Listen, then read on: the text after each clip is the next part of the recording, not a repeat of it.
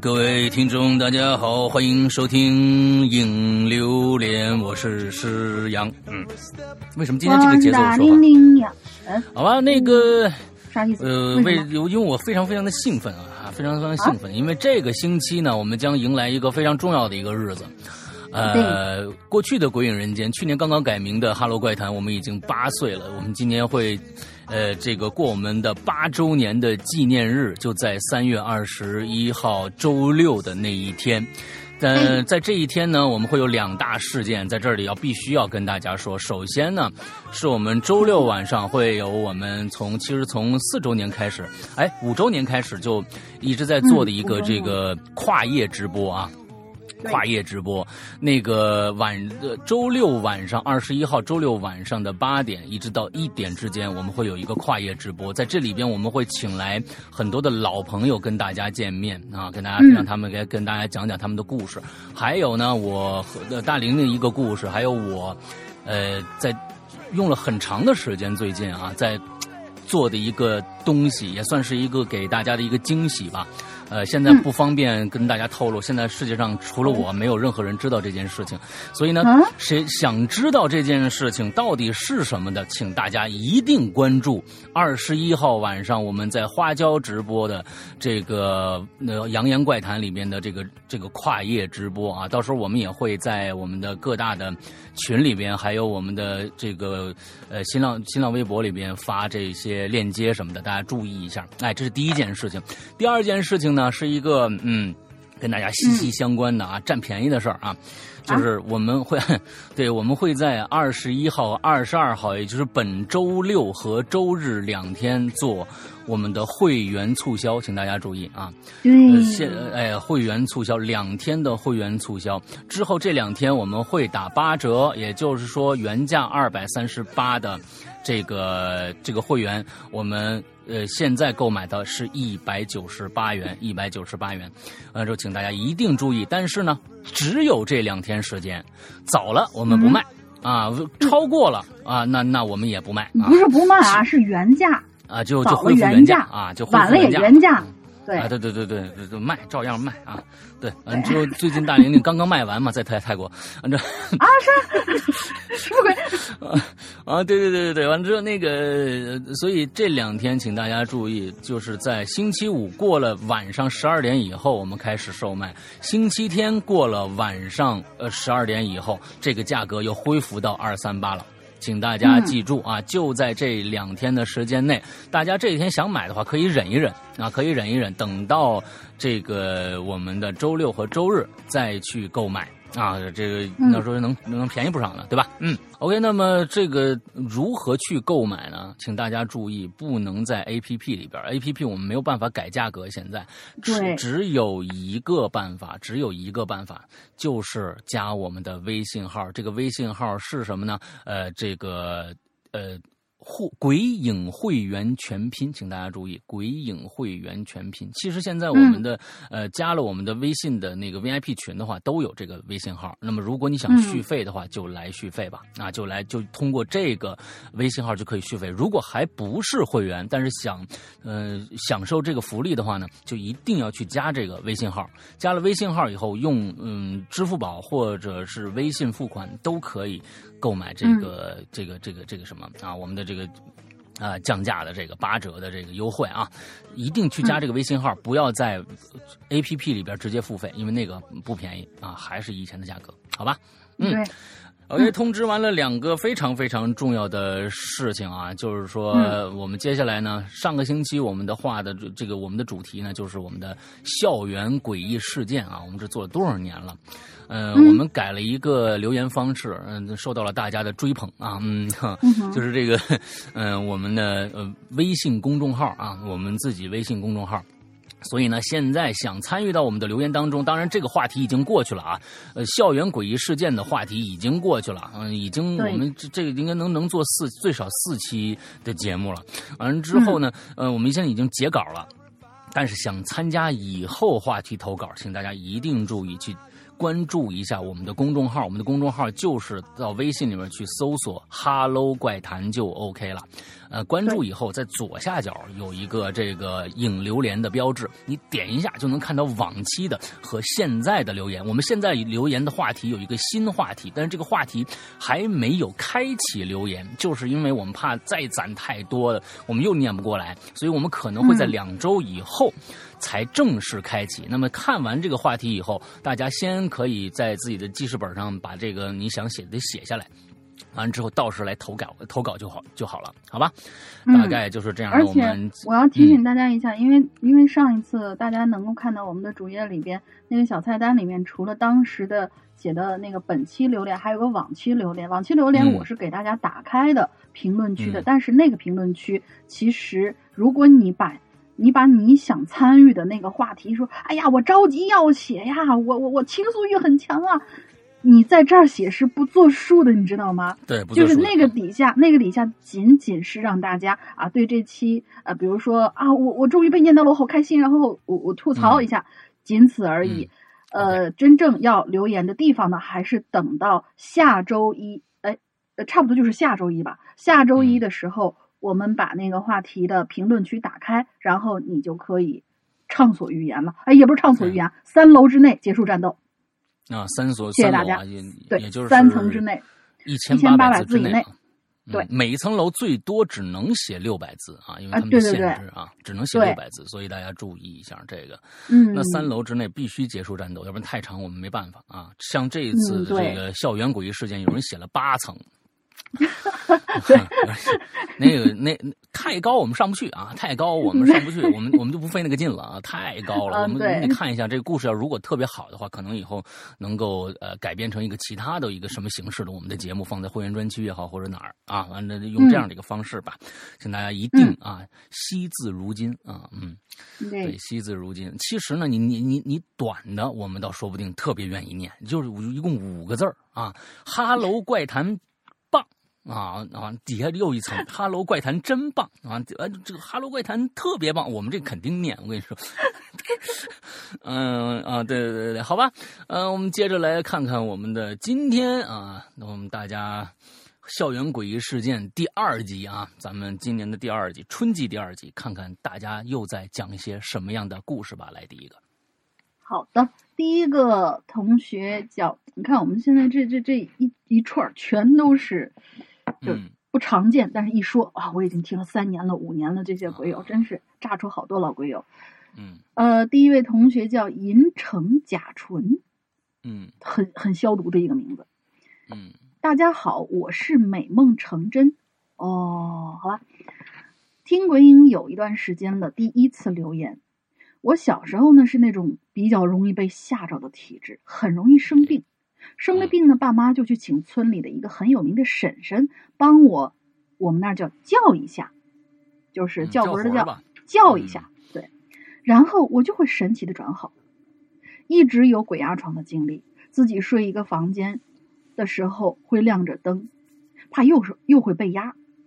初中的时候住校，有段时间身体不太好，那个时候学校集体宿舍。潮湿闷热，人还特别多。大夏天连个风扇都没有啊！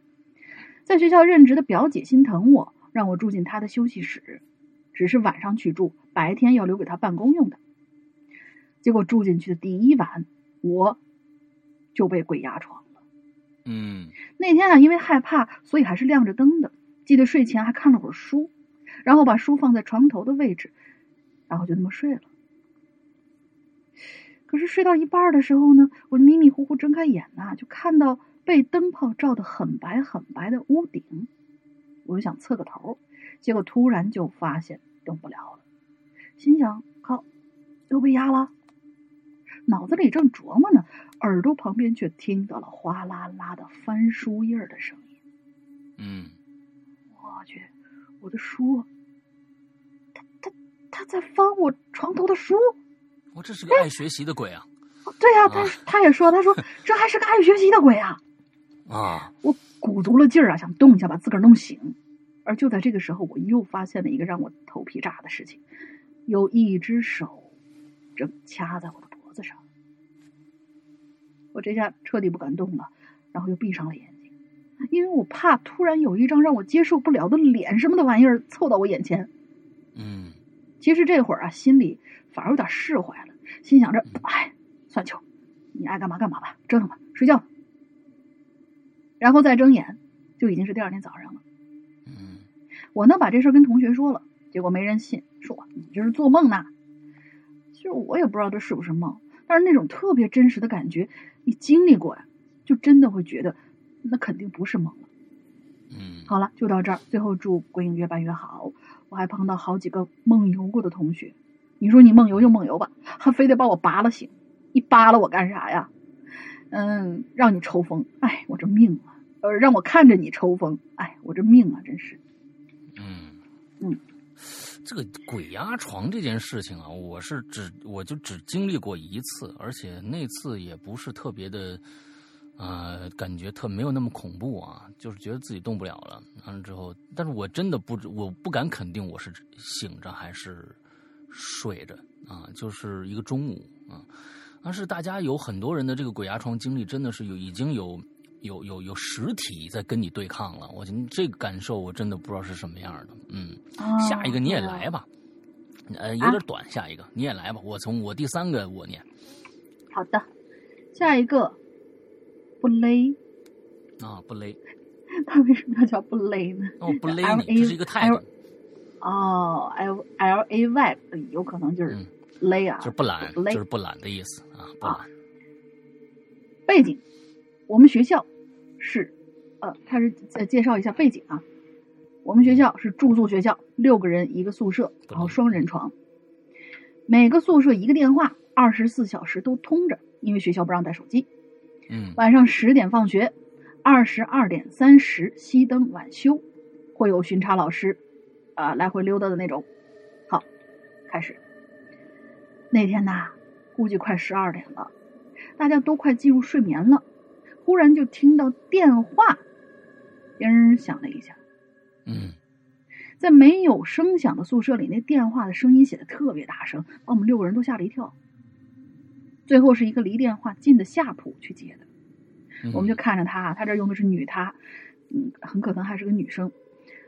我们看着他接起电话，喂。过了没一会儿，就迅速的骂了句脏话，然后飞上床，呃，坐着，然后盖被子。我们特别好奇，说谁谁打来的呀？他说，他说不知道是谁啊。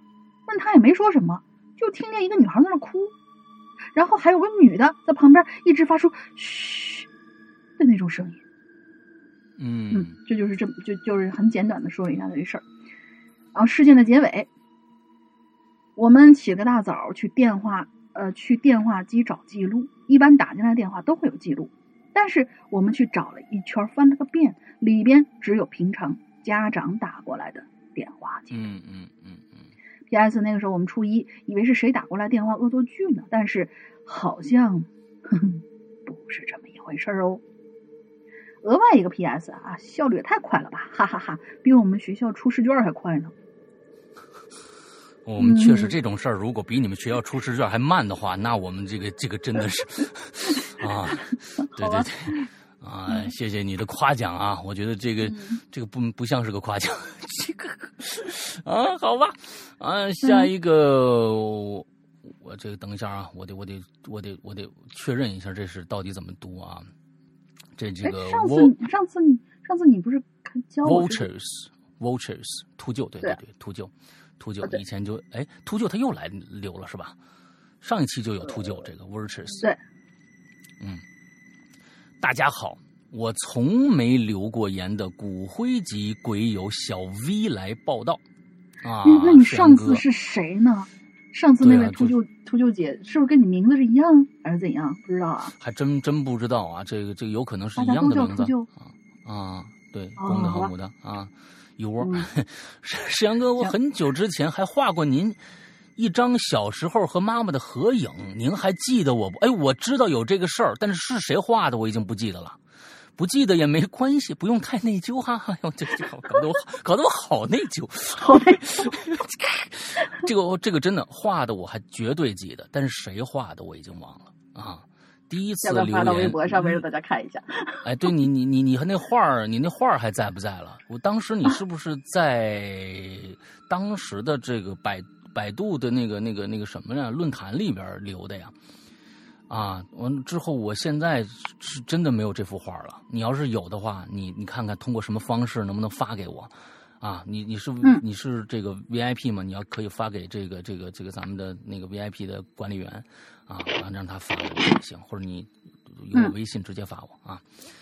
第一次留言略显激动，下面切入主题啊。我这个呢不属于灵异事件啊，就是学生时代让我印象比较深的一件事儿，想起来呢就拿来说说。嗯嗯，当时我们初二刚开学，班上新转来一女生，哎，这女生的名字呀，我不记得是哪两个字儿了，但是第二个字谐音呐、和鬼相近。哦，我大概知道是哪个字儿了。老师上课叫她名字的时候，啊，还被某些同学嘲笑过。我这里呢就叫他小白吧，因为他长得比较矮，还特别白，白到几乎没有什么血色儿那种那种程度。嗯他第一天来上我们班上课呀，表现的特别的拘束内向。班主任在讲台上介绍他的时候呢，他也是全程低着头，根本不看大家啊。老师介绍完以后呢，就对小白说：“你你啊，到后边啊第叉排啊第某某排空位上坐着吧。”嗯，这个时候，小白突然淡淡的回了一句说：“我不坐那儿。”哎，我们班主任愣了几秒啊啊哈！我不坐那儿。我班主任愣了几秒，问他：“哟，那那你想坐哪儿啊？”小白没抬头，只是斜着用眼睛扫了一圈，之后指着我说：“我坐他旁边儿。”我们班啊是三个人坐一排，哟，你们你们这个不都一俩人坐一排吗？仨人坐一排啊？每周呢都要轮换的那种排位方式，啊，就让你们不别那么熟，是吧？不是，就是熟了就比如说，因为我们原来有过那种，就是我们也有呃我们后排的人下周换第一，然后嗯左边的什么靠墙换靠门的那种。嗯嗯嗯嗯嗯嗯，我们也是，我们也是啊。嗯当时我坐中间，两边都没有空位老师又问他：“你你是要坐小 V 旁边吗？可他旁边没有空位啊，你呀、还是坐后排吧。啊，下次换座位的时候再帮你调。”可是小白特别坚定的又说了一句：“我就坐他旁边。”这是李菁吧？啊，当时我们大家呢，当时我们大家特别奇怪，啊，我之前也没见过他，不认识他呀，你你非坐我旁边干嘛呢？老师很无奈，只得问我同座，啊，可不可以跟小白换一下？我右边这个同座啊，同意了啊，他可能早就不想跟我坐了啊。小白呢，如愿以偿的坐到了我旁边。小白坐下来的时候，我就察觉到他嘴角有一丝很隐秘的微笑，随即一下一秒就消失了。现在回想起来，我还有点凉凉的。嗯这小白某些行为啊，确实比较诡异。比如啊，他看人的时候，你不管是平视还是仰视，都是保持着头不动，只用眼睛瞅的姿势啊，头不动啊，他不是抬头往高看，他是把眼球放上翻，应该是那样啊。嗯，再加上他身高啊，比一般的这个同学矮一些，基本都是需要抬头才能看到别人的，可是他从来不抬头。只是靠这个眼睛使劲往上翻，盯着对方。还有啊，他几乎从来不跟男同学说话，有男同学走过他身边，他也是特别厌恶的表情。有这么一次，某个男生下课的时候，无意坐到他座位上，啊，和前排另外一个男生说话。小白当时不在，他回来的时候了，看到这一幕了，上前二话不说。伸手就掐着那男生的脸蛋子，深深生生的把这嗯男生的脸掐紫了，疼的那个男男生直掉眼泪。小白掐完还恶狠狠的说：“让你再坐我的位置。”嗯，那小白呢跟我坐同桌的时候也没消停过，很少跟我说话。老师讲课他也不听，好多次啊，我用余光看他，我发现呢，他总是盯着我笑。他还喜欢上着课呀，突然就抱住我的右胳膊，把头靠在我肩膀上。我天哪！或者是抓着我的右手往墙角上撞。我觉得他就是来找你的。我跟你说啊，我开始还假装生气，瞪他两眼呢，叫他好好听课。可我发现啊，他依旧我行我素。我就我就别别说啥了啊。他抓着我的时候呢，我也真的不太敢动。后来老师啊叫他不要影响别的同学听课，又给他换了座，我的右手才得以保住啊啊！他有写写个括号啊，说我开玩笑的啊，他也没有很大力用用很大的力气去撞啊。嗯，下半学期放假回来，我发现啊，我们发现小小白就没来上学了，老师说他又转学了。就在我们大家都渐渐遗忘这件事的时候，某一天自习课。班里突然来了一个中年女人，自称是小白的妈妈，语气非常不好。班主任见状，就赶紧把这小白妈妈带到办公室去了。有好事的同学，他跑到办公室门口偷听，就听着小白妈妈喊说：“我们家孩子之前非要上学，我让他上学，以为他能开心点，病情会好转。可是现在更严重了，是不是你们班有人欺负他呀？”我们班班主任说：“呀，哎。”小白在我们班没有同学欺负他呀，啊，我们大家都很忍让他的，他这种状态根本不适不适合再上学了，这还影响我们班其他同学呢，应该去医院治疗才对呀。哎，后来我们知道了，小白比我们大两岁，原本应该上高中了，但是小白的爸爸脾气很暴躁，总是打他训斥他，小白中考没考好。啊，他爸呢让他再复读一年。有一次呢，他们班的一个男生跟他借笔记，还笔记的时候被小白的爸爸看着了，就说小白早恋，又把他打了一顿，还把小白的笔记本给撕了。从这个时候起，小白看见男生就躲得远远的，心态也逐渐发生了变化。啊，诊断患了抑郁症。后来病情严重，就没办法继续上学了，在家休学了一年，又转来我们班，可病情呢也并没有得到好转，只能再次休学接受治疗。现在小白怎么样了？不得而知了。不过呢，还是很令人唏嘘的。可想而知，家暴会给人造成多么严重的心理影响，这种伤害真的要用一生去治疗。不论家里的物质条件好还是不好，只愿。我们所有人都能生活在温馨和睦的家庭里，啊，完了之后，这个，呃，今天就写到这儿，还有故事，下次再来分享。爱你们，嗯，好吧，我也爱你，嗯，秃鹫太太，嗯，秃鹫小姐啊，我就我觉得这个呃，现在的，嗯，咱们前其实前一段时间我就跟大家说，嗯。前段时间特别火那个电影叫《小丑》啊，今年这也是大热的一个电影啊，我并不喜欢啊。就是说，其实这个这个片子里边讲的小丑，就是他有一种病，就是看到别人就要笑，他控制不了。但是你最后他因为别人的冷漠，完了之后他，呃，各种各样的冷漠，完了之后全世界的全世全全宇宙的冷漠，造就了他到最后孤注一掷啊，去杀那个人也好，或者怎么着也好，完了之后他最后变成了小丑。其实这里边啊，我就想说一件事情，嗯，有很多人，我我在我们说，我们说有很多的人，其实如果我们了解了他的生活以后，我们会知道他有一些行为确实是有原因的，就像刚刚这位同学一样，刚刚这位同学一样，如果我们不知道他在家里受了这么多的罪的话，那么他来到学校以后，对我们，呃。我们不了解的情况下，就跟小丑一样。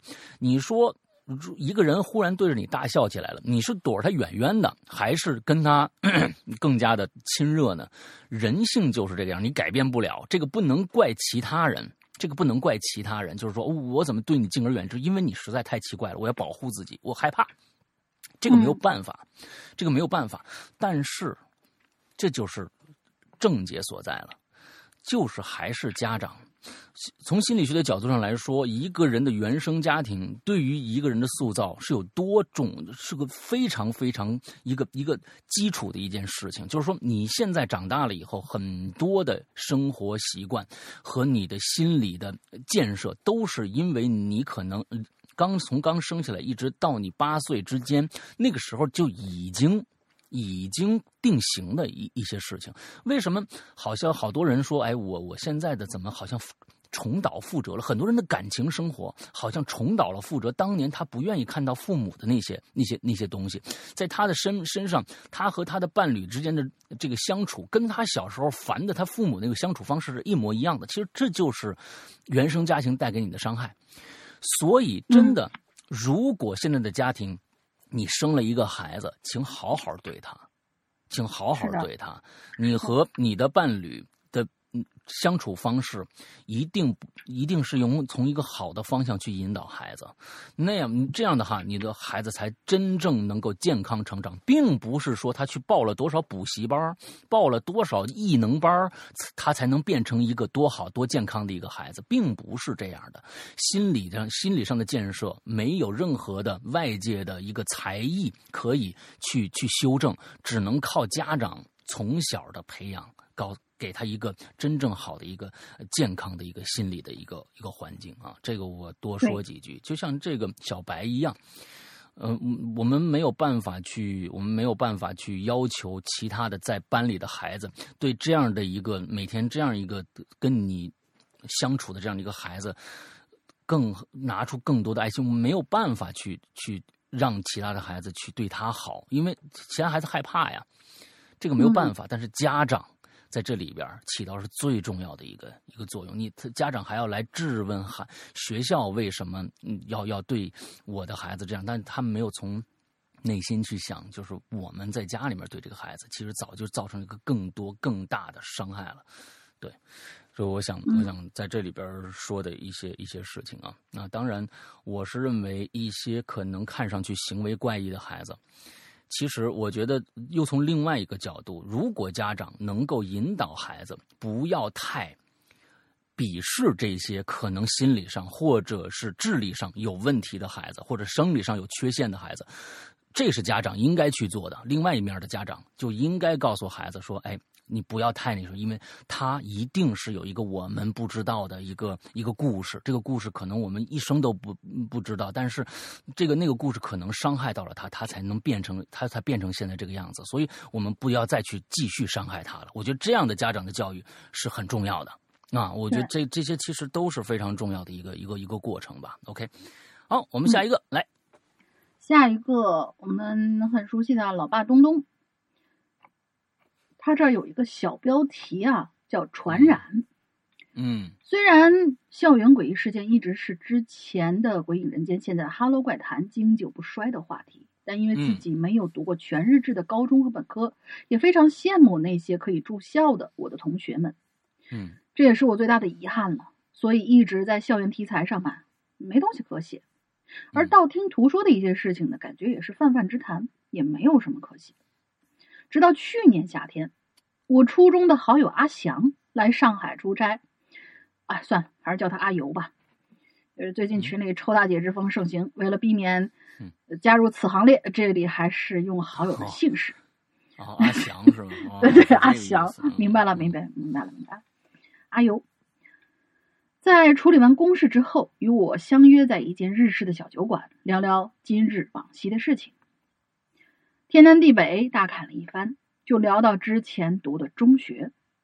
话说，一九九四年夏天，我呢离开了学校，回到了上海，而阿尤则顺利的考取了母校的高中，并开启了他人生中第一段非常短暂的住校生活。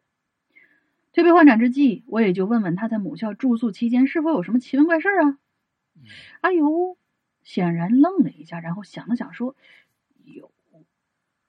但是不不太愿意想起来，太可怕了。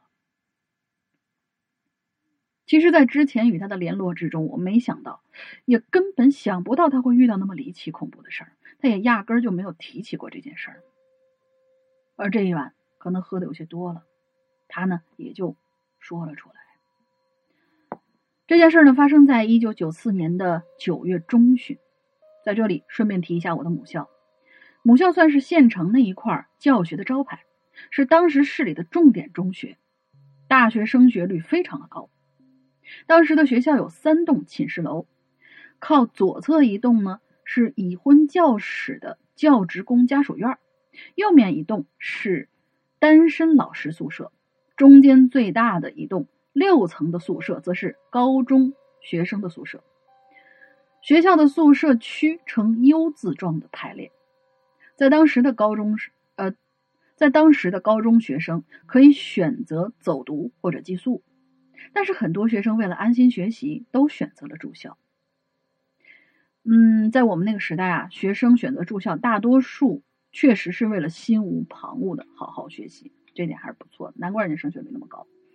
阿尤也选择了住校，他的寝室呢在四楼四零五。九月中旬的一个星期天晚上，阿尤从家里返回学校。当时因为自行车坏了，他推了一段路，找了推了一段路，找了一个修车铺修好自行车。到校的时间也超过了晚上十点钟。回到宿舍之后，同寝室的三个同学已经睡了，他也小心的放好了书包，还有一些杂物。洗漱完毕，也熄灯睡觉。据阿尤回忆，当天傍晚凌晨两点左右。他因为之前推车半夜 半夜啊，当呃当天半夜，嗯，凌晨两点左右的时候，他呢因为之前推车太累了，喝了很多水，就是起夜去小便。嗯，就在这个时候呢，他就听见靠近隔壁四零六寝室的墙上传来了非常有节奏的咚咚咚咚的声音。嗯，当时他没多想，就去了卫生间，回来以后。却依旧能听到隔壁的墙上传来咚咚咚的声音，那声音居然比之前更响了。于是阿尤心里就暗骂：哪个小王八蛋啊，这么不安分，半夜不睡觉瞎敲什么呢？于是就又出门敲了敲隔壁四零六的门，敲了几下，四零六寝室灯就开了，但是没有开门，就听见寝室寝室里面顿时炸了锅。我操，小飞，你干嘛呢？快快快，找苏文老师！这个时候门才打开了，阿尤看到了里面的场景。这位名叫小飞的同学正眼神迷茫的站在墙前，用有有节奏的用前额撞击着墙壁，咚咚咚的。嗯，原来是这位叫。招魂第一集里面那个梦游的小女孩是一样的啊！对对对对，原来是这位叫小飞的同学梦游了。而当时同学在短暂的惊惊慌之后，处理还算冷静，一个人轻扶着他，另外一个则用来用一个枕头垫在墙上，避免造成更大的伤害。阿尤则是和另外一名同学下楼去找了寝室呃宿管老师，到凌晨三点，总算把小飞同学。安顿好，一夜也就这样相安无事过去了。嗯，到了第二天，老师问小飞：“你记不记得昨天晚上的事儿啊？”小飞一脸茫然，他说：“不记得。当晚睡觉以后没有发生过任何事儿，也表示自己平常没有梦游的习惯啊。”嗯，为了保险起见，学校办公室为了小飞同学的身心健康考虑，让他回家休息一天。到了中午食堂吃饭的时候，同学们就开始七嘴八舌说起来呀，昨天晚上的事儿啊，挺恐怖的。了解下来呢，小飞同学确实一直很正常，就是睡觉的时候啊，嗯，偶尔会磨牙。嗯，小飞休息了一天之后，又返回到学校。一周过去，没有再出现任何情况。但是，就在九月倒数第二个星期天。第二个星期的某一天又出事儿，出事儿的依旧是四零六寝室，依旧是半夜时分，这一次是凌晨一点左右。阿尤所在的四零五寝室的四个人当中的三位，除去被阿尤描述为呃睡下去像死猪一样那位同学，都被隔壁撞墙的声音给惊醒了。撞墙声比上一次更大，而且感觉是几个人一起撞墙。我天哪！我我我起有有有有点毛感觉。哎呦我天哪！呃，这这这这个还挺那个什么的。嗯于是阿优就锤醒了那位死猪同学，另外两位则是惊慌失措，找来了宿管老师、门卫大爷、保健老师。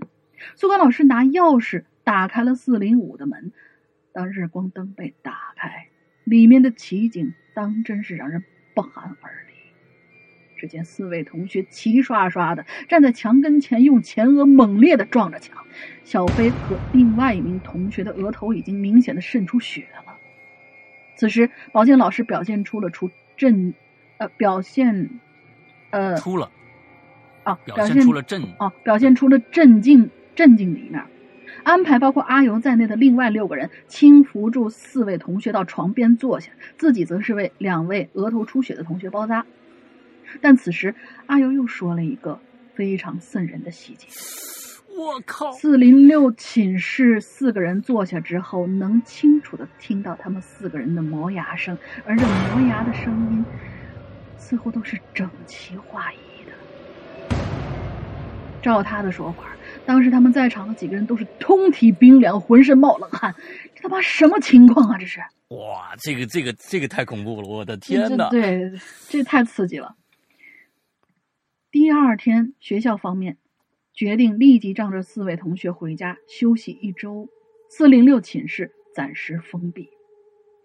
据阿尤说，当时学校还找来医院的防疫部门来消毒，但其实这种做法挺走进你大爷的。新冠病毒，你撞什么墙啊？你这是。嗯那四位同学回家以后，四零五寝室的阿尤他们几个啊都挺慌的，他们在想，不会是有什么不干净的东西吧？于是他们四个也向学校申请，这一周也不回学校住了，各自回了家。过了一个星期，四零五和四零六两间寝室的同学都回到了学校，学校方面也了解到这四位同学在家中并没有发现梦游的情况，但为了安全起见，学校方面将原来四零六的四位同学分别安排到了另外的四间寝室当中。原来在四零六的寝室同学，现在所在的四间寝室每天晚上都会安排老师在门口值值守，而四零六寝室仍旧不予启用。但是你们以为这样就完了吗？哼，老师们当时也是这么讲的。原本以为这样的妥善的安排就可以相安无事、天下太平，但是现实的情况，当天晚上又出现了。当晚十点，学校统一熄灯之后，时间是晚上十一点左右。某间寝室的老师打开寝室门，想看一下四位同学是否已经睡下。当他打开房门，拧开手电筒的光束，四个人都躺在那儿，但是这位老师的冷汗还是下来了。他听到四个同学一起在磨牙，齐刷刷的。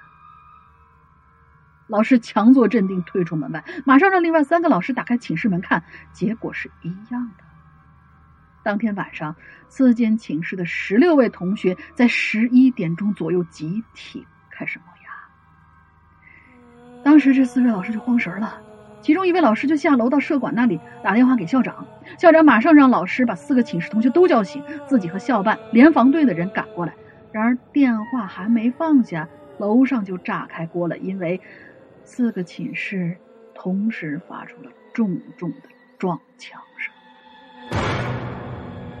门打开了，大家也猜得到情况。四间寝室十六位同学在集体撞墙，然后整个四楼灯火通明，很多同学都惊慌失措，然后就是整栋楼的灯都相继亮了起来。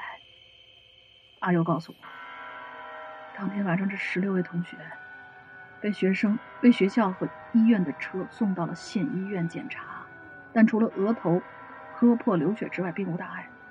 第二天，学校方面则是紧急通知了全校放假，学生楼、学生宿舍楼未经允许不予进入，而假期则是一直延迟到了十月六号前后。在此期间，传闻学校们找了某位高人来做法。后来在他们返校之后，学校宣布四楼所有寝室清空，重新装修，家在县里的同学全部回家住，部分家不在县里同学则是安排进了单身教室的宿舍里住。阿佑回忆说，当时整个四楼的墙面除了中间的楼梯通道和两侧的消防通道保留通行以外，整个四楼被墙呃砌墙封住。半年之后，开了一扇小门，让装修队进去。半年之后，装修完毕。这个时候，他们发现四楼的楼梯口的地面上镶嵌了一幅太极图，而整个四楼的走廊水泥护栏每隔一米都雕着一座小石头狮子，护栏内外也都是太极图。原来的四零六寝室和相通的四零七一直到四幺二寝室都打通，改成了一间小的图书室，而且。原来四零六寝室位置挂有一面铜镜，之后原来的寝啊，而且原来四零六寝室的位置还挂上了一面铜镜，之后原来的寝室也重新开放，学校再也没发生过怪事了。嗯，啊，听着阿尤的描述，就感觉这件事情太离奇恐怖了。这所学校也是我的母校哎，之前啊，却从来没有听说过有什么恐怖离奇的事情发生。而这一次的事件，则是因为名叫小飞的同学磨牙梦游撞墙，接着同寝室的四个人集体磨牙梦游撞墙，然后把他们安排在不同的四间寝室，同时十六个人又同时发生了同样的情况，这会是传染吗？拿阿尤的话来讲，事发的同时他基本全程目睹，心里面一直有阴影。后来读了大学，在学校住的时候也经常会半夜惊醒。他非常害怕听到磨牙的声音，一直到大学毕业投入社会，才慢慢的好了起来。好了，就写到这儿吧。山哥、龙鳞妹两位主播，不管谁念到此文辛苦了。本来还想写个事儿，但是想想，嗯，算了，这篇已经三年多了，嗯，这以后放在凶宅凶宅系列。哎，咱们可以来个凶宅事件啊。然后祝。哈喽，怪谈越来越好，我是三群的老爸东东。你看啊，这这位好牛逼呀！这这个故事简直是，说的是我很很很很不幸啊，嗯，这个没有读读这个全日制的高中和本科，但是大家看看啊。这老东爸爸的老老东爸爸，老爸东 老爸东东的这个文笔非常非常的好，那我觉得很顺畅，很顺畅啊。这个小学、初中语文学的语文课代表一定是这样啊。我觉得这写的真是不错，而这故事啊，真的是越想越瘆人。集体磨牙，节奏一样，大家想想啊，这这个好卷。我靠，我这种。经历过大风大浪的人，刚才都一身一身你经历过什么大风大浪？我就想问问你。就前两天，我跟你说，前两天我我这儿真的又出现了一个问题。你知道我家不是养了那个花枝鼠吗？然后我们家最近花枝鼠没有死的，我们家猫全都被关在笼子里，这是你知道的前提，对吧？然后那天我在我们家的一个已已经废弃不用的鱼缸里边，我在找东西。那个鱼缸现在就是没有鱼都鱼都没有了嘛，在里面就是放一些杂物什么的。我在里面翻东西，结果翻到了半块下颌骨。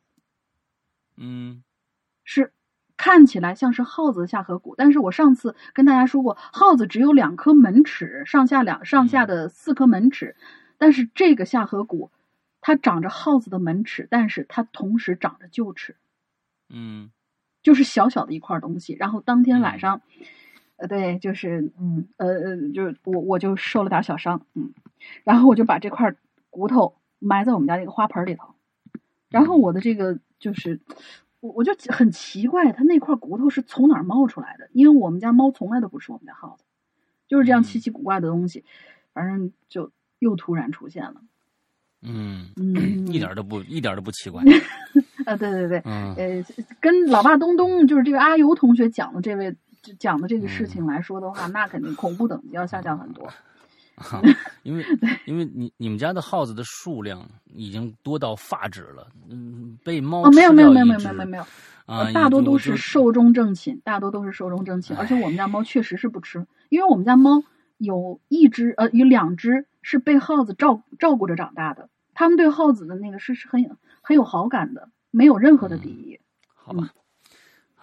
我们下一个啊，棉花糖，这是现在在我们帮我们这是另外的一个要开的一个开设的一个新栏目里边的一位编辑同学啊，嗯，棉花糖，四川的一位好像是学医的一个女孩子啊，第一次留言也不是很会讲，先讲两个小段子吧。第一个呢是我的真实经历啊，上大学那会儿啊，我喜欢晚上一个人去学校里的一个老教学楼的顶层小自习室上自习。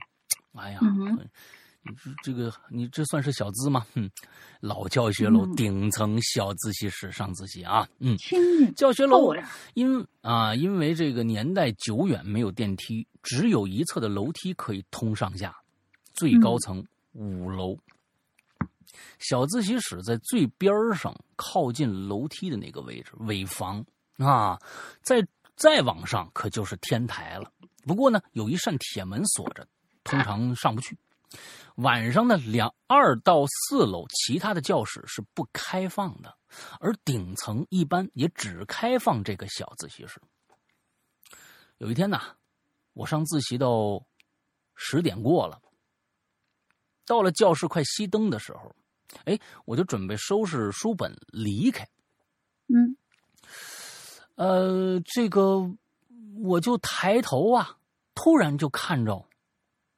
教室门口啊，有一只手，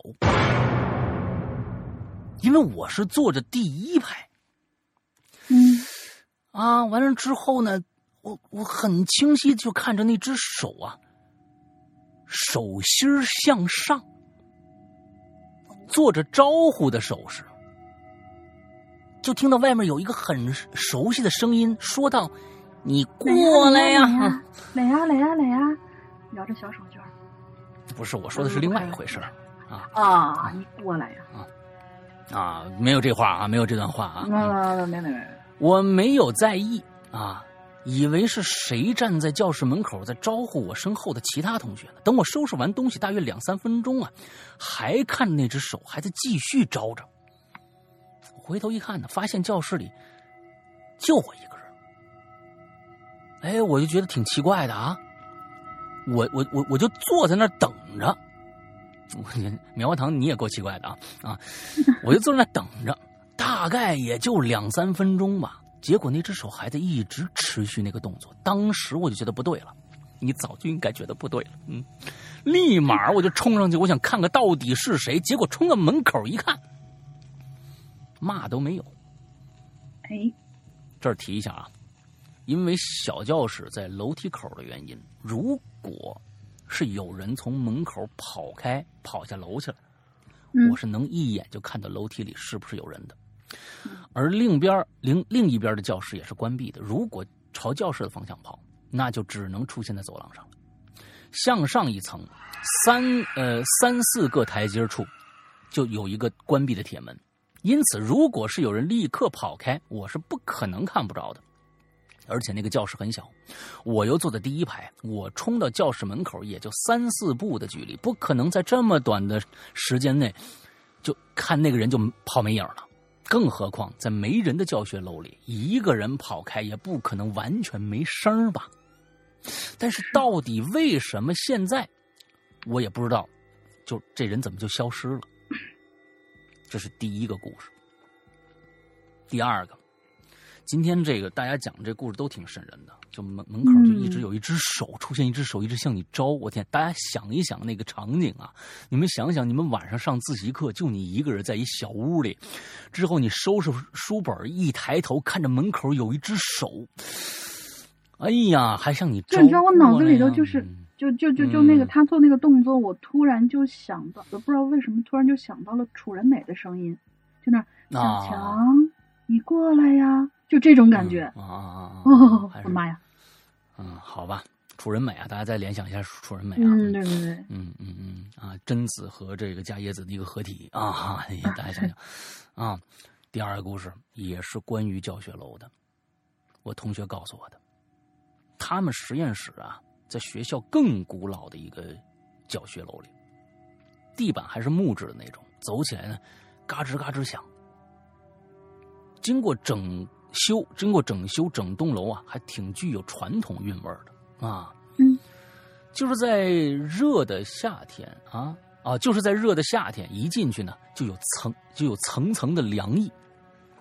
嗯，我同学告诉我，他们经常晚上做实验，晚了的话呢，就会听到有脚步声在门外来回走，有的时候啊，走到门口就停住了，打开门什么人都没有，甚至我们老师都遇到过，老师还跟他们打招呼说遇到了这种情况就当没看着，啊，也没听着，别去开门，等这脚步声停了。你别你你别做实验了，赶紧走人就得了。嗯，哎，有这么一次，我同学呀，半夜接到实验室的这么一个座机电话，接起来，里边是喘气儿的声音，打了两三次都是这种情况，他就觉得不对劲了，马上打电话给师兄，因为钥匙只有他和师兄啊和导师那儿有，当时啊。他的导师呢是一个年轻的老师，学生不多，一般是他师兄管理这个实验室的钥匙。他就问呢，师兄说是不是在这个实验室？结果那天他师兄刚好回家了，不在学校，而他们老板也出去开老师吧？啊，怎么是老板呢？而他们那个老师导师也出去开会了，要两天以后才回来，因为怕实验室里有其他情况啊。再次，再再次接到电哦，在又一次那电话铃响起来的时候，他立马叫上这个同宿舍的师弟一起去看。结果走到教学楼那儿，大楼里没有一间实验室是开着灯的。然后他们和守门大爷说了情况，大爷说，这晚上七八点以后就没学生进去了，他呢一直在收发室里看电电视呢，记得很清楚。可当时是已经晚上十点左右了，大爷和他们一起去这个实验室看看有什么情况。走到实验室门前，他们就看到门门锁呀根本就没开。当年他们实验室是那种防盗门，外面还有一栅栏的一样的那种防盗门，拉的那种啊。这种门的门锁呢，只能锁在外边啊。这个锁。这个锁锁着，就证明了实验室里不可能有人。然后呢，就这么巧，实验室里的座机又响了。他们就站在门外，隔着一扇门，里边依然黑黑暗一片，什么动静也没有。仨人就这么站在门外半天没动，直到电话挂断。我这同学本来胆儿挺大的。但那会儿啊，他也没勇气去接那个电话了，更没勇气打开门去看个究竟。我告诉你，一般自称自己胆大的人，胆儿都不大，啊，这是一个反向，他是缺什么，他就故意说什么，他没自信。其实，嗯，啊，你像某些人说什么我经历了什么风浪呢？经历了很多风浪，一般没经历过什么风浪。我告诉你啊，啊，三个人，你不能这样子。三个人后来啊，就这么回去了。嗯。门卫大爷出来以后呢，打了个电话，锁好门去找另外，呃，另外一个值班老哥俩啊，挤着睡。我同学把这事儿啊，就告诉了他师兄。师兄说以后深夜看到实验室电话都不要接，害怕有事儿啊，直接给其他人呢这个发短信问问。后来我同学和他师弟师妹们嘛，还是会偶尔接到实验室座机深夜打来的电话，但他们都不接。再后来，他们毕业了，再没接到过电话。现在怎么样了也不知道啊。再后来，他们毕业，他肯定接不着电话了。嗯，就不用写了啊。嗯，这些比较离奇，但不还不算恐怖。我们学校最凶险的是发生过在学校主教学楼主干道那儿死了俩人晚上没的，第二天早上被学生发现的。第一个发现的学生是我。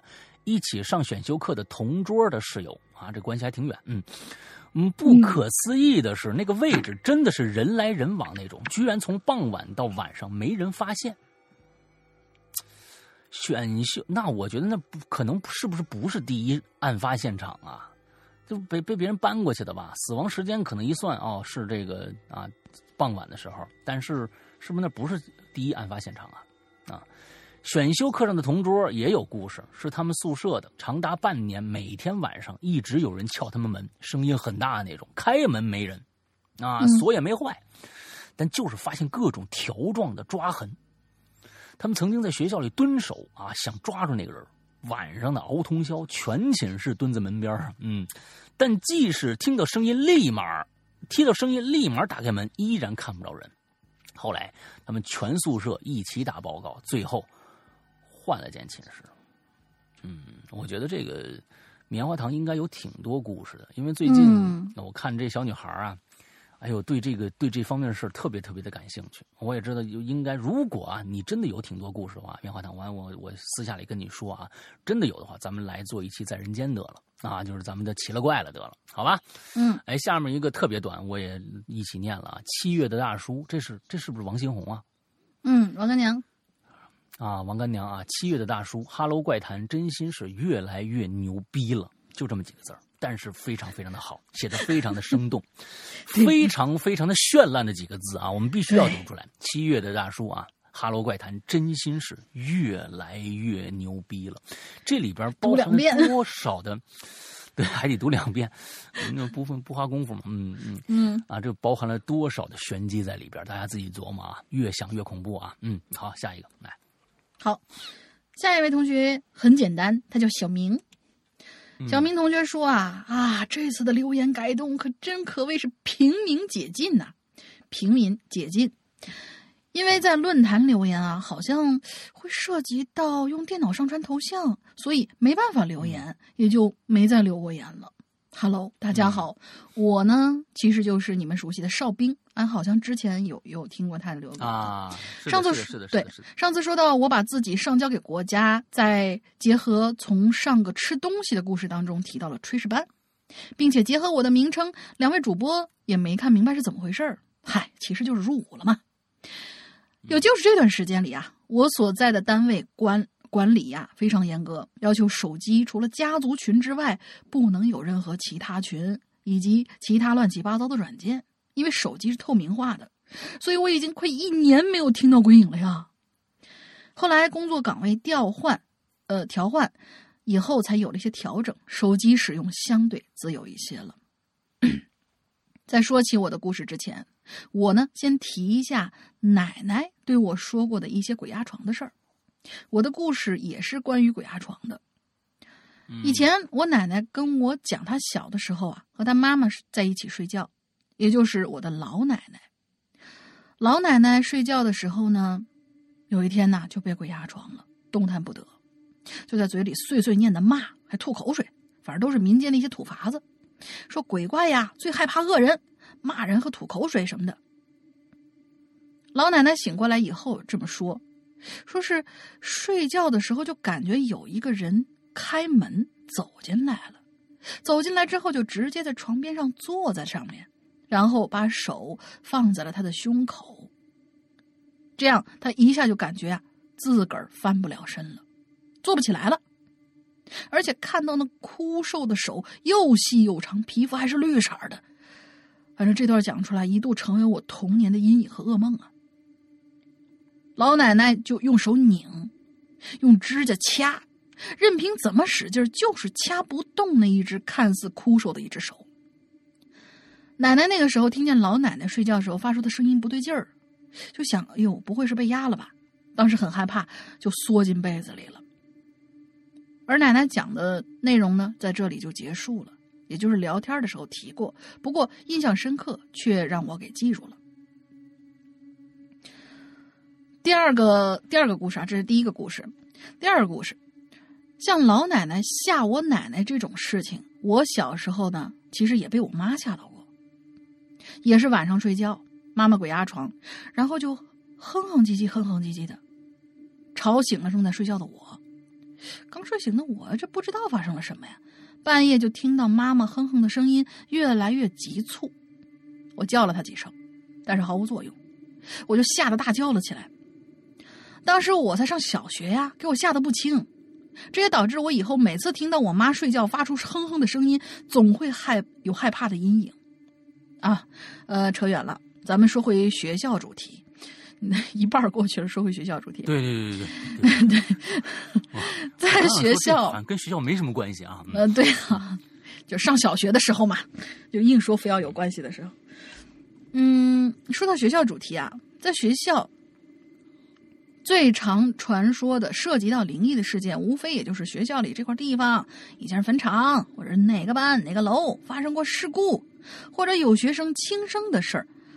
嗯啊，什么我？的经济也离不开谢谢老套的传说。我的经历应该是经历吧？他打错了。哦，我的经历呢，自然也离不开这些老，离不开这些老套的传说。这位同学肯定是用九宫格打的，他犯这些错误，我有的时候手手残的时候也打也犯打到过。初中学校是坟地修的，技校有学生某间宿有呃技校呢有学生在某间宿舍里面上吊了。而且这个宿舍就在离我的宿舍只有一墙之隔。不过学校已经把那个宿舍拆了，成了一个大大的走廊。我和同学们还在经常，呃，还经常在那边走廊里靠着窗户吹牛逼，而且一切呢都没有意识到。直到晚上的时候，呃，每次到晚上的时候啊，我睡觉呢，也偶尔会碰到鬼压床。但是我所遇到的鬼压床，不像奶奶描述那种什么有人专门从外面进来，走到床上或者在你身上动不了那种。可能因为我睡上铺吧，就算起来也坐不到我的床边儿。就你难为这鬼是吗？反正所以说我碰到鬼压床，嗯，还是比较冷静的，而且我也看不到什么恐怖东西，所以我会冷静的去解决这些事情。那至于解决的方法呢，就是慢慢的，嗯，就雇佣雇佣晃动身体。啊，只要经历过的人都知道，你想使劲坐起来，那是起不来的。但是呢，我慢慢晃动身体，身体晃动的幅度就会越来越大。当晃到一定程度的时候，腾一下就能动了，也就醒了。这也是我一如果是真的是你在鬼压床的过程中，你晃动身体，旁边的人看到的话也挺恐怖的，越晃越 厉害，越晃越厉害。对啊，你你你考虑过你的下铺没有？啊，当然也对你考考你你你你下下铺一定会觉得你在上铺在干什么事情。我告诉你，你你不要说了 不是人家下铺也许是桌子和那个就是电脑桌什么的，啊，也有可能啊啊。对对对，啊啊！好你考虑过你隔壁床的那位同学没有？嗯 这也是我一贯以来对付鬼压床的办法。那天晚上睡觉，就是啊，那天晚上睡觉是被特别刺耳的声音吵醒的。这是、哦，那是三第二楼，那你是三楼哦，哎那是楼层的啊，好吧，那是标的楼层啊，没说没说几个哎护士啊，好吧。啊，说到那个声音呢，听起来就像是一种东西摩擦发出的刺耳声，也像是一种那种女生尖叫的声音，反正特别特别的刺耳。当我想翻身坐起来听听什么声音的时候，就发现自个儿嗯动不了了，不用说又被压了呗。我就发动我的秘籍啊，破除鬼压床之术，然后我就翻身，腾我就坐起来了。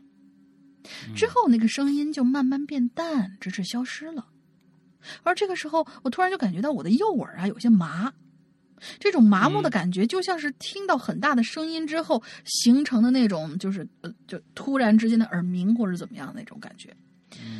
也许这个声音并不是某种精神力量或者幻听，它也许真的对我的耳朵起了物理作用。啊，不是，你下次睡觉的时候别把手机放在耳边离太近，估计是对。一段时间以后，我睡觉的时候又碰到了这种情况，不是同一地，不是同一时间，但还是同一地点。再次，啊，再次在熟睡之中被刺耳的声音吵醒。但是这次醒了以后呢，还是动不了，还是能听到那种尖锐刺耳的声音，在我耳边响着，仿佛有一个人从远从远到近对着我的耳朵一直尖叫，声音越来越大，越来越刺耳。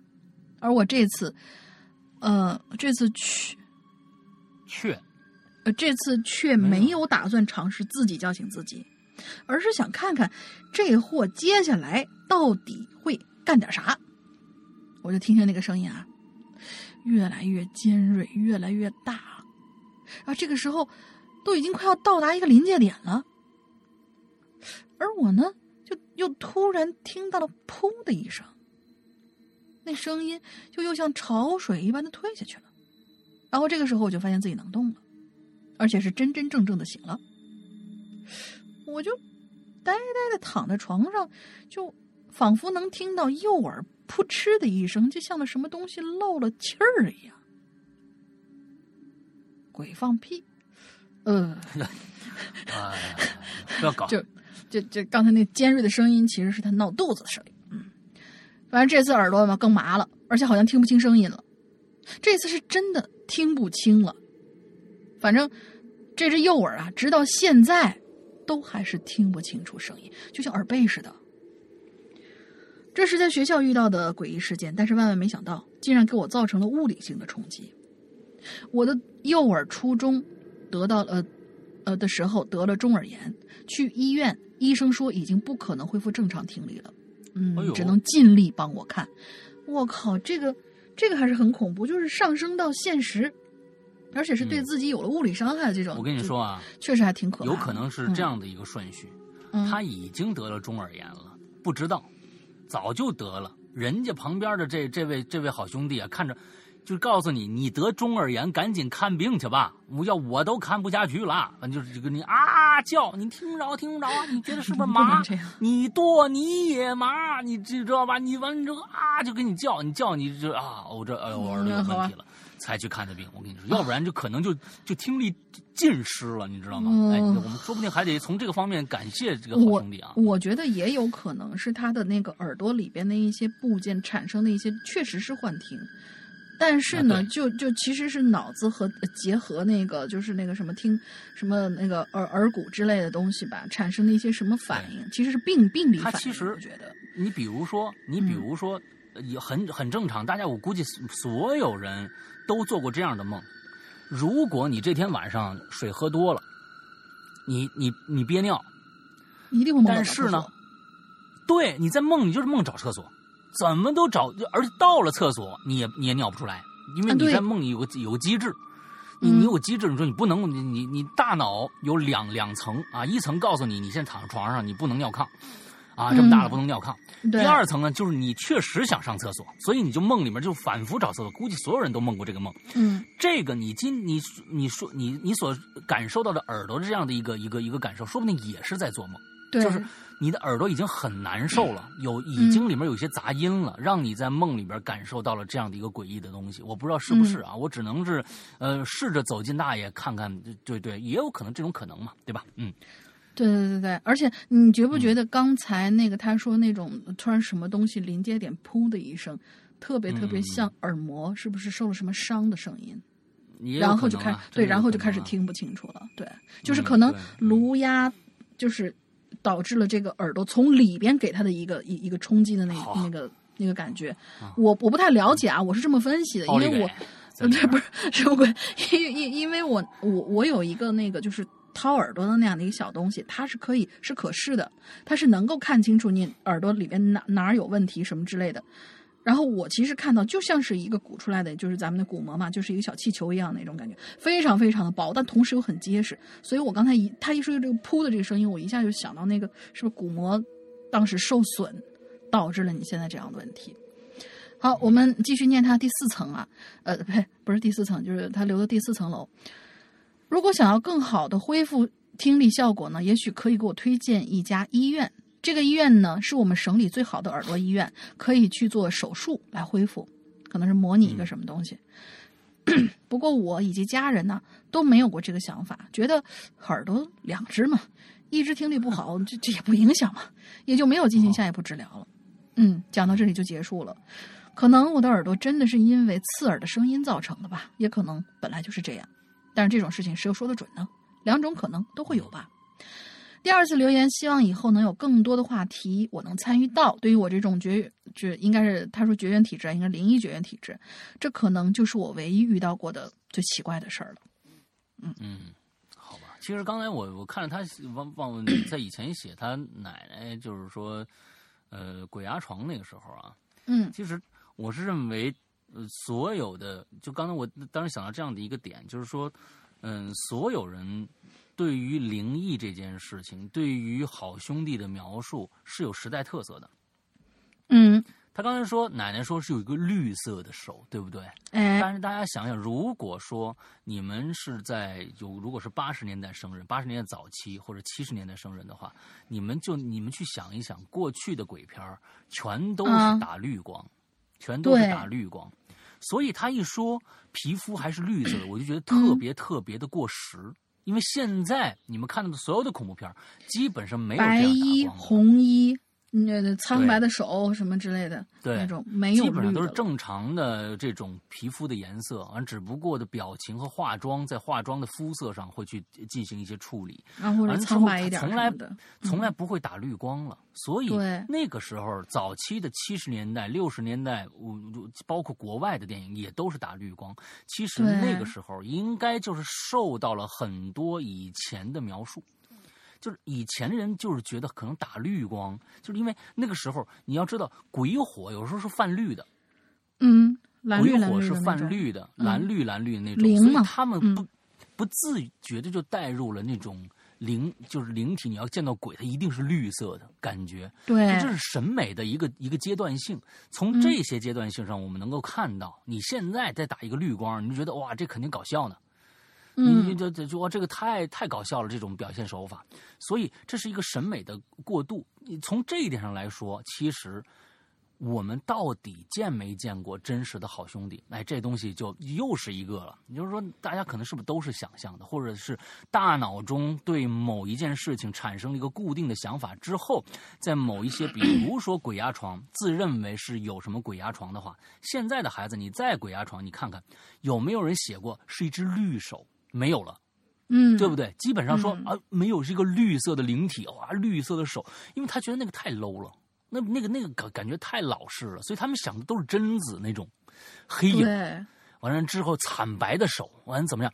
所以这些东西我们嗯，对再想过来的话，你们想想，到底是不是被鬼压床了？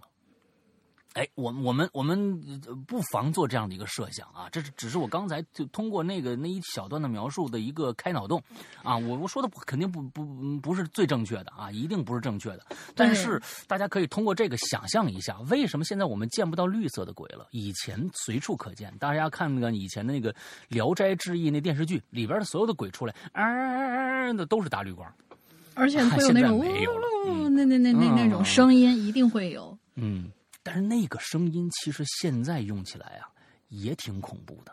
那个声音当时是用那个调频的那模拟那个那个那个那个那个模拟器做出来的，它一直拧那个频段，让那个频段一直呜一直在拧那个东西，做出来那个声音挺好玩的。嗯，哎，你们如果没有见过、见识过那种，就是什么，就是那种以前最古老打绿光的那种鬼啊，嗯建议你们去看一下，呃呃，就是蓝天野、傅艺伟他们那一版的。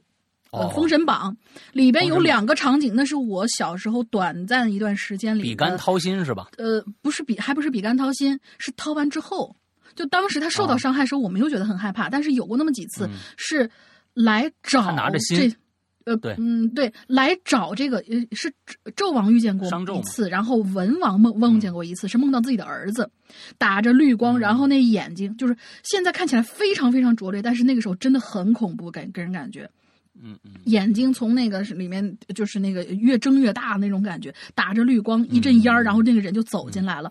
有两次，嗯一一次是伯邑考回来的时候，一次是那个姜皇后回来的时候，都是那样的一个绿光的那种感觉，大家可以去去体验一下。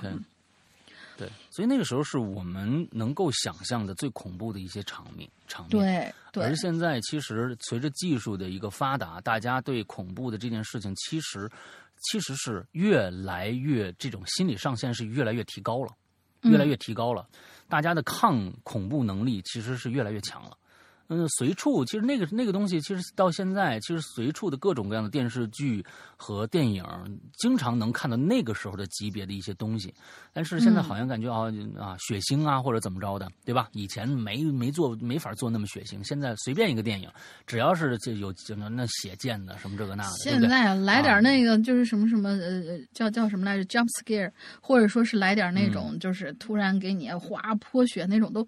好 low 啊！这片子一看这、嗯这场景就太 low 了啊！当然除了林中小屋手撕鬼子呀什么的，那个多暴力是吧？对嗯，好，来来，那后面两个都我的吧，你刚刚那太长了。好，千羽灵，现在这样太好了。嗯，六年的老鬼友，从来没留过言，身边没太多奇怪事有也不是很贴题。如果有机会，我再来留，好吧？嗯，行。千羽灵，我等着你啊。对，我们上次等那，我们上次等那是谁来着？我们上次也等了一个人。也等了一个人啊，嗯，好，最后一个啊，这千羽灵最后一个特别特别新，这个名字啊非常非常生动的一个动词叫拉，嗯啊叫拉，哎也不一定啊，在在那个埃及文明里面，拉是太阳神的意思。哎呦我天哪，这个东西你你你不你 那意思意思多了啊，意思多了，咱就非得往这那个什么方面，反正好，动词上面，今天今天的臭大姐，今天的臭大姐就是摄像哥对。没有没有没有没有，我我我对那个不感兴趣啊，我那个都不感兴趣。三群萍姐，你们好啊！我是一位潜水很久的妹纸啊，就叫我雅喵吧啊。之前一直在听你们节目，但是呢，从来都是深潜深水潜，但这次实在是憋不住了，上岸呼吸。闲话不多说，我要开始了。哎呀，你们这个憋了六年的气儿上来才写这么短是吧？嗯，挺好啊，鼓励鼓励鼓励啊！结合他这个名字，我就有点觉得他他他到底想干嘛？不太爱说话。不是我我要开始了，然后他叫拉。对对对，不不不想了不想了，继续往下来。故事发生在我高二的时候，我是艺体美术生，艺术体育体校的美术生。艺术有没有艺术体校？艺术体校是做操做那个那个操的吗？啊，那个艺术体操的吗？艺术体操还得一边画画哎，还得练画画。你说这个好家伙，太难了啊！对，全能。对对对对，啊，全能。这边拿着笔，其实这笔呢，这胳膊呀，其实是勾着大腿的，那腿还掰在脑门上。完了之后，边边勾勾着大腿边画画。完之后，右手练着哑铃。啊，我天哪，这这个这个很难啊，嗯。我一个音乐生朋友教了我一首曲子，我挺喜欢的。于是呢，我就偷偷啊溜到琴房练琴。嗯，先做五个卧推啊，卧推钢琴。嗯，啊，这个就必须的。这是周五的一个晚上，我又去了琴房，是一间一间的小房间，隔音也没多好。我练了一会儿啊，就听见隔壁也在弹琴，不以为然，也没去看。时间过得很快啊。直到学校的门卫师傅到琴房叫我说：“哎呦，太晚了，关门了啊！”我这才探出头，嘟囔了一句：“那人什么时候走的呀？”哎，门卫师傅说了：“谁走了？不就你一个人在上面弹琴吗？啊，我这看你挺认真的，没忍心叫你。现在学校规定了啊，九点半前必须关门。我这我这不是看时间早就过了吗？才上去叫你。”我愣了一下，我说：“不是，师傅。”刚刚还有人弹琴呢，就在隔壁房间啊！那门卫师傅笑了，呵呵，那个人是我，没有没有啊，不是说，我不是什么什么，我一直在学校的门卫室呢，对面五楼就是琴房，就你这房间亮着灯呢。接下来我就没敢问，快速转身回家了。第二天，我也问过音乐也音乐生的那个朋友，他们说以前有个音乐生的师姐。弹琴啊，弹的特别特别的好。后来啊，因为有些事儿啊，嗨，从那琴房啊跳下去了，也不知道是不是真的。学校多多少少啊，哎，都有点恐怖传说，不是吗？啊，后来呢，我也就没再去过琴房练过琴。在学校也没发生过什么奇怪的事儿啊，指不定当时真的有谁练琴偷着进去练去了啊。门卫师傅没注意，对方也喜欢啊。摸黑练是吧？也没开灯啊，我只能这么想了。行吧，这故事啊就到这儿了。刚上岸呼吸，咸鱼流水，咸鱼流水账式的文笔见谅啊。这里祝鬼影越办越好，石阳哥越来越帅，龙玲姐越来越那啥。嗯，挺好。嗯，哎呀，这个特特别好啊。啊，今天我们的所有的故事讲完了。呃，今天也确实有两个让我们不寒而栗的故事啊。对，一起磨牙。磨的那么齐，哎呀，天哪！那个故事确实很恐怖啊，大家也可以自慢自行消化一下。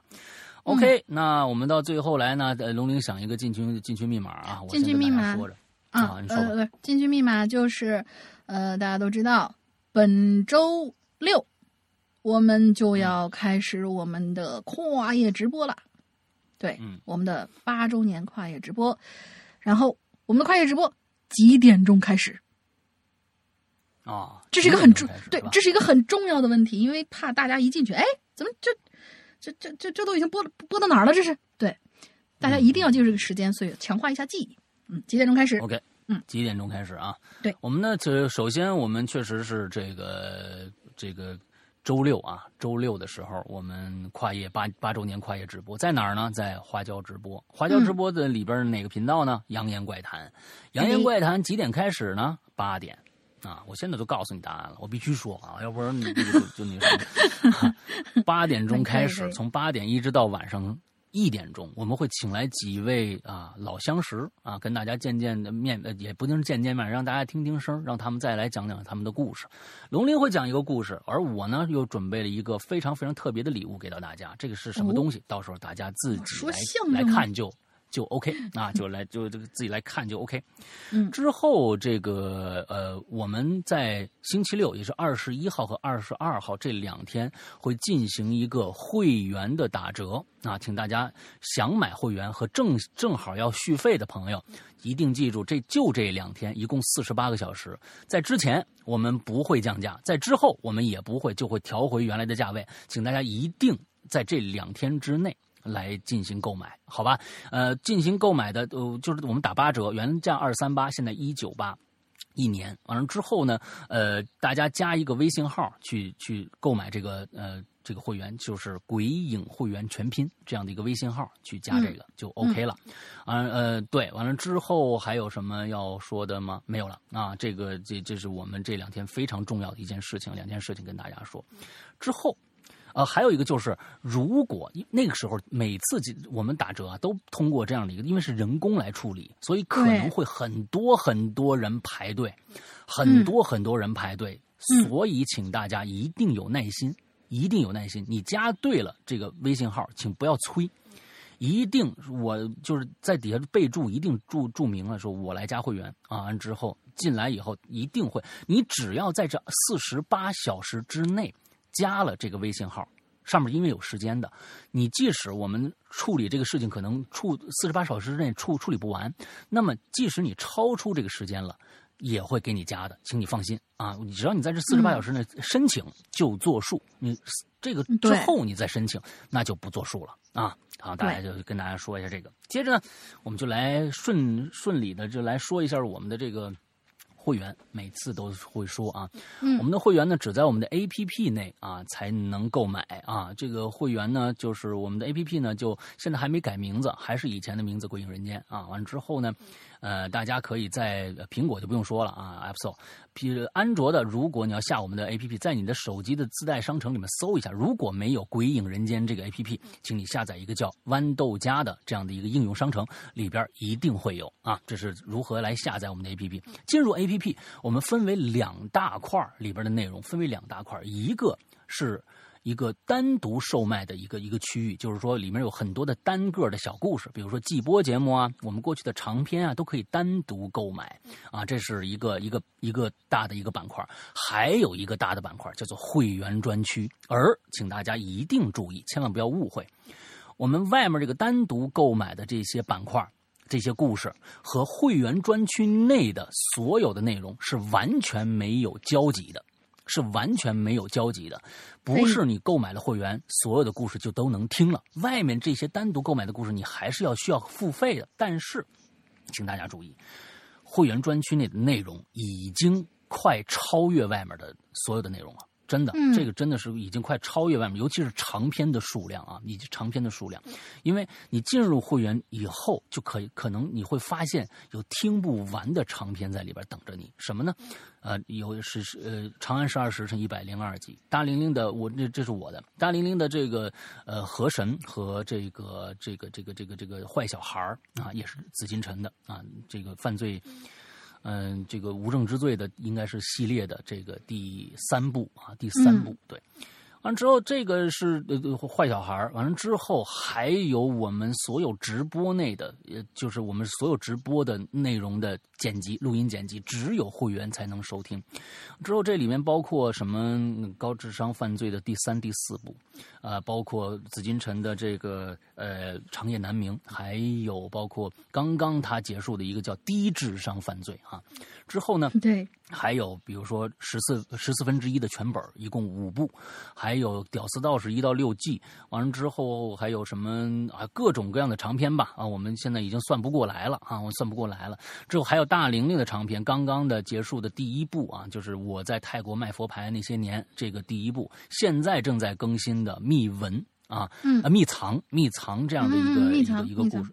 密藏这样的一个故事也在在里边更新，请大家记住，这些所有的内容只在会员专区放出，而就算过了多久，这些也是会员专享，它不会跟放出来在外面售卖。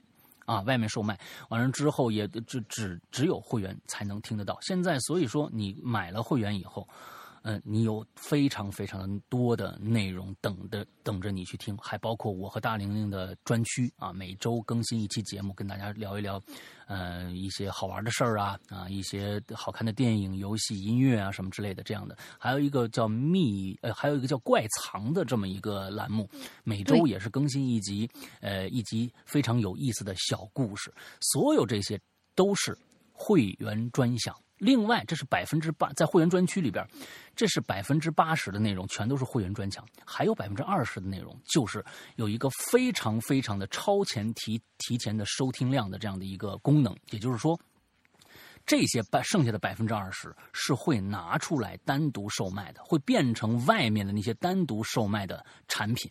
但是你在会员专区里边，如果正这些故事正在会员专区更更新的话，比如说现在我们正在更新第十季，但是如果我们单独拿出来售卖的话，可能是第十季更新全部更新完了以后的，可能半年以后，我们可能才会拿出来单独售卖。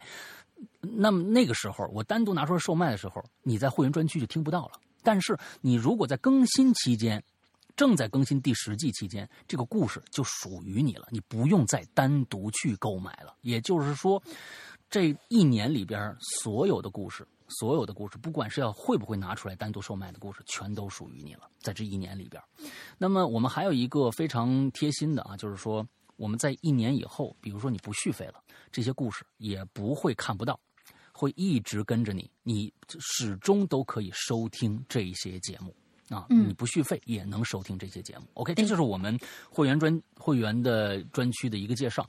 另外，如何去购买？很简单，苹果呃呃，安卓用户，如果你有支付宝的话，直接购买购买我们的石羊曼尼里面那个代币就可以就可以了。呃，这个，但是你如果没有这个支付宝，只有微信的话，请用下面这个方法来购买。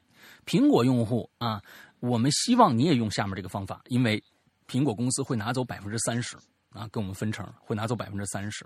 另外，呃，另外，如果你已经购买了会员，想进我们的 VIP 的微信群的话，也用下面这个方法。什么方法？就跟刚才我说的一样，去加那个微信号“鬼影会员”全拼这个微信号，我们的英子会热情的为你服务。OK，嗯，这就是我们的呃整个的这个呃关于会员的一些呃方式方法吧。嗯，那大玲玲还有什么想说的？没得了。没有啦，那好啊，嗯那今天的节目到这儿结束，祝大家这一周快乐开心，祝《鬼影人间》和《哈喽怪谈》八周年八岁生日快乐，拜拜。生日快乐！星期六大家千万不要迟到哟，拜拜。大学推理社团一行七人来到了角岛上的石角馆。半年前，中村青司一家离奇丧命，现在，一幕幕谋杀在这群大学生之间接连上演。谁能阻止无人生还的悲剧重演？也许，只有那个名叫岛田杰的男人，才能破解石角馆的各种迷局。哈喽怪谈手机 APP 会员专区重磅放送，日本推理小说划时代巨制，新本格推理流派掌门代表力作《临时行人馆》系列有声音乐剧。第一部《十角馆事件》，由刘诗阳播讲。